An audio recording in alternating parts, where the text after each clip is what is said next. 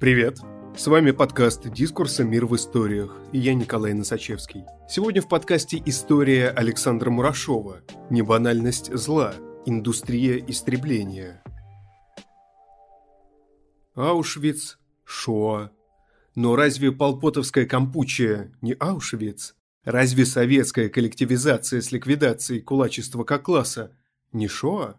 Ни по жестокости, ни по числу жертв, взятому пропорционально, скажем, населению Европы, Аушвиц-Освенцим не был исторически беспрецедентен. Что поистине ужасает и уходит от всех понятий, скользящих по поверхности без следа, так это техника истребления, промышленность уничтожения, небывалый массовый смертный приговор, коллектив исполнителей и технология. Не поняв исполнителей, мы оставим их непроницаемыми, а значит не поймем и не осознаем аушвицкой катастрофы. Оставим непобедимыми убийц, которые будут магнетизировать нас и дальше. Но чтобы понять, нельзя отделываться ни коллективной немецкой или буржуазной виной, ни словами. Дьяволы воплоти, безумцы, уроды, мерзавцы – это лишь отрицательное определение, создающее полную сокрытость. У Василия Гроссмана объяснение колеблется от мистофилианской гениальности фон Лис до идиотизма, ненадолго застывая на служебной и корыстной банальности. Но Аренд скорее поставила вопрос о банальности зла, которая стала вдруг такой небанальностью. Каким образом стала? В исходную банальность я верю, во всяком случае в том, что касается эйхмановского типа. Но было еще что-то. И чтобы это понять, нужно увидеть душу зла. Потому что у зла есть душа, и сложно функционирующая. Мы слишком осторожны и брезгливы. Я бы различил три, условно, момента. Освоение широты раскрывшихся возможностей – приговор. Дурное ядро коллективности как таковой – исполнители. Соблазн технологии. Я бы даже добавил и еще один момент. Жертвы, исподволь помогающие своему уничтожению – об этом есть и у Гроссмана. Тут какой-то скандальный, абсурдный баланс невинной вины жертв и виновной невинности истребителей. Не нужно думать, что истребители и впрямь настолько поддались идеологическому колдовству, что поверили в еврейскую вину. Только не они, только не те, кто делал. В то же время они просто не могли не считать себя невинными, иначе это обесточило бы, расплющило и сокрушило бы их происходил какой-то невероятный диффузный обмен вины и невинности, и, возможно, сюда заглянуть страшнее всего. Но дабы сразу отбросить недоумение, которое могло породить только что сказанное, сперва о жертвах. Если страдание должно отстаивать себя и воссоздавать свою непроницаемость, делая эту свою непроницаемость явной, но непрозрачной, вас тут не стояло, то проницаемыми нужно сделать тех, кто причиняет страдания. Иначе внимание будет неизменно задерживаться на них, объясняя их через мнимую прозрачность страдающих. Однако тут страдальцы и оказываются в затруднительном положении, приближаясь к своим мучителям. Они приближаются к самой боли, а не ее последствиям. Боль как бы объединяет испытывающего ее и причиняющего. Хотя бы тем, что претерпевающий входит в прямое соприкосновение с обидчиком, становясь проницаемым для него. Приближаясь к своей боли, страдание опять становится пассивным. Оно не в силах устоять там, где оно уже не устояло, поддалось смятению. Короче говоря, причиняющий боль внушает снова настолько сильный страх, что страдание не способно дать о своем виновнике здравый отчет.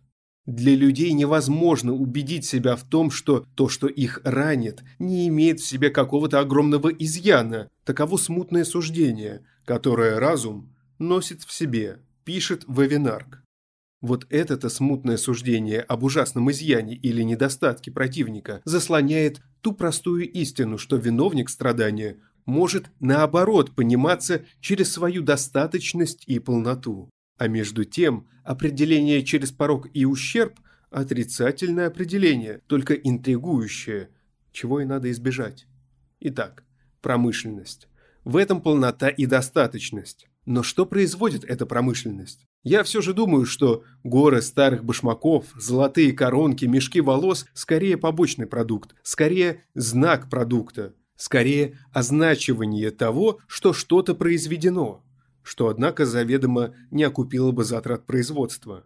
Любая промышленность производит не только товар, продукт, но и труд, а также особенно плановое в партийном государстве – администрирование, учет. Что касается труда заключенных, то, полагаю, и в этом отличие от ГУЛАГа, этот труд не был значимо производительным, как индустрия. А вот учет – серьезный результат производства, пронизывающий его организацию от охранников до лиц, собравшихся в Ванзее и выше. Промышленность Аушвица производила труд рабов, и более чем рабов, но не ради результата их труда. О рабе заботятся, его силы поддерживают. Тут же раба доводили до истощения, смерти и в конце концов убивали.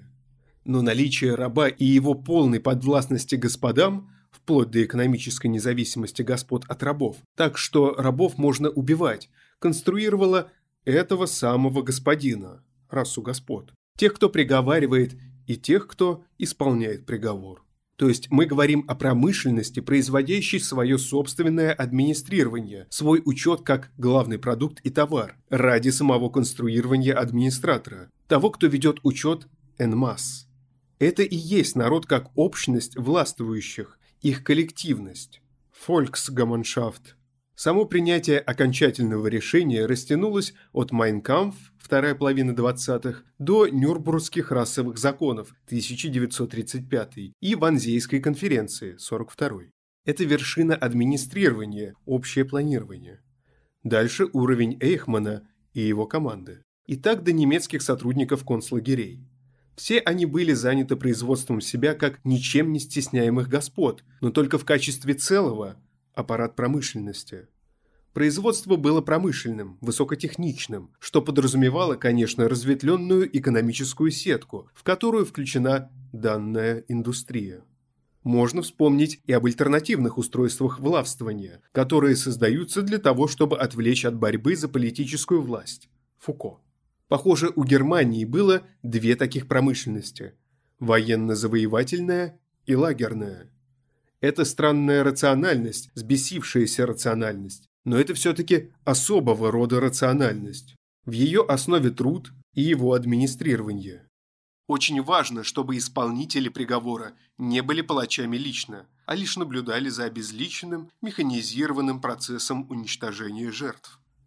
Палач и казнимый находятся на одном уровне, и этот уровень еще напоминает о личном противоборстве, об агоне. А кроме того, палач выделяется из структуры администрации как лицо, лишь подчиненное аппарату. В промышленности истребления не должно было быть палачей в обычном смысле слова. Истребление совершалось машинами, механически, а надсмотрщики за машинами, врачи и прочее уже были в каком-то смысле администраторами и учетчиками, а не прямыми исполнителями.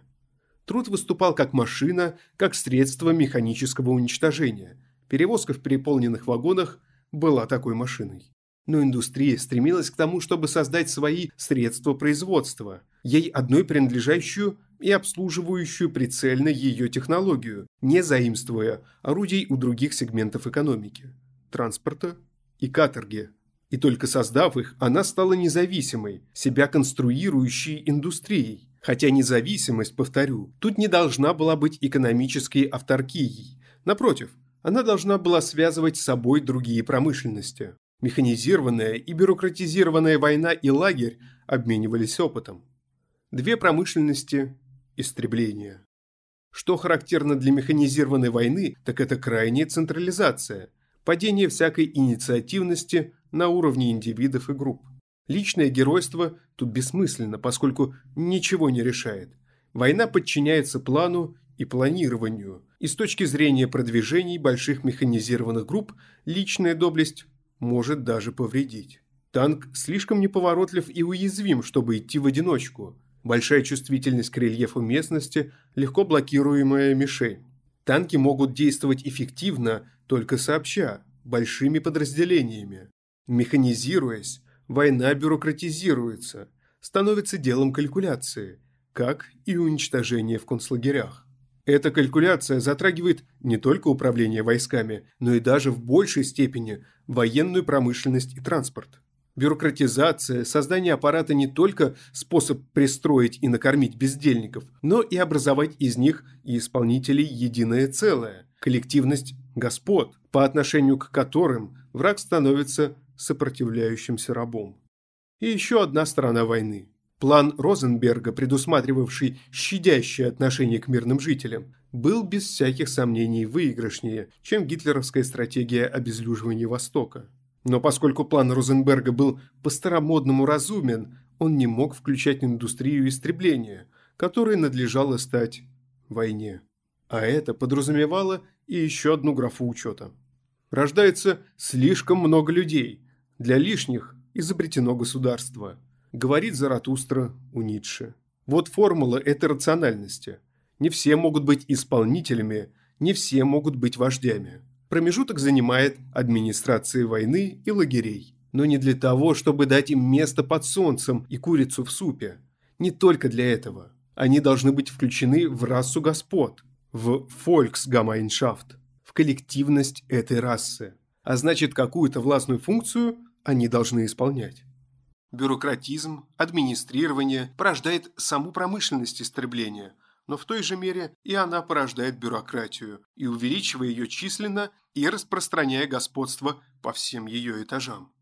Для этого должен быть господствуемый, тот, над кем господствует, и это узник концлагеря. В конце концов, сама воля к власти должна продуцироваться этой промышленностью, причем в амбивалентности воли к власти.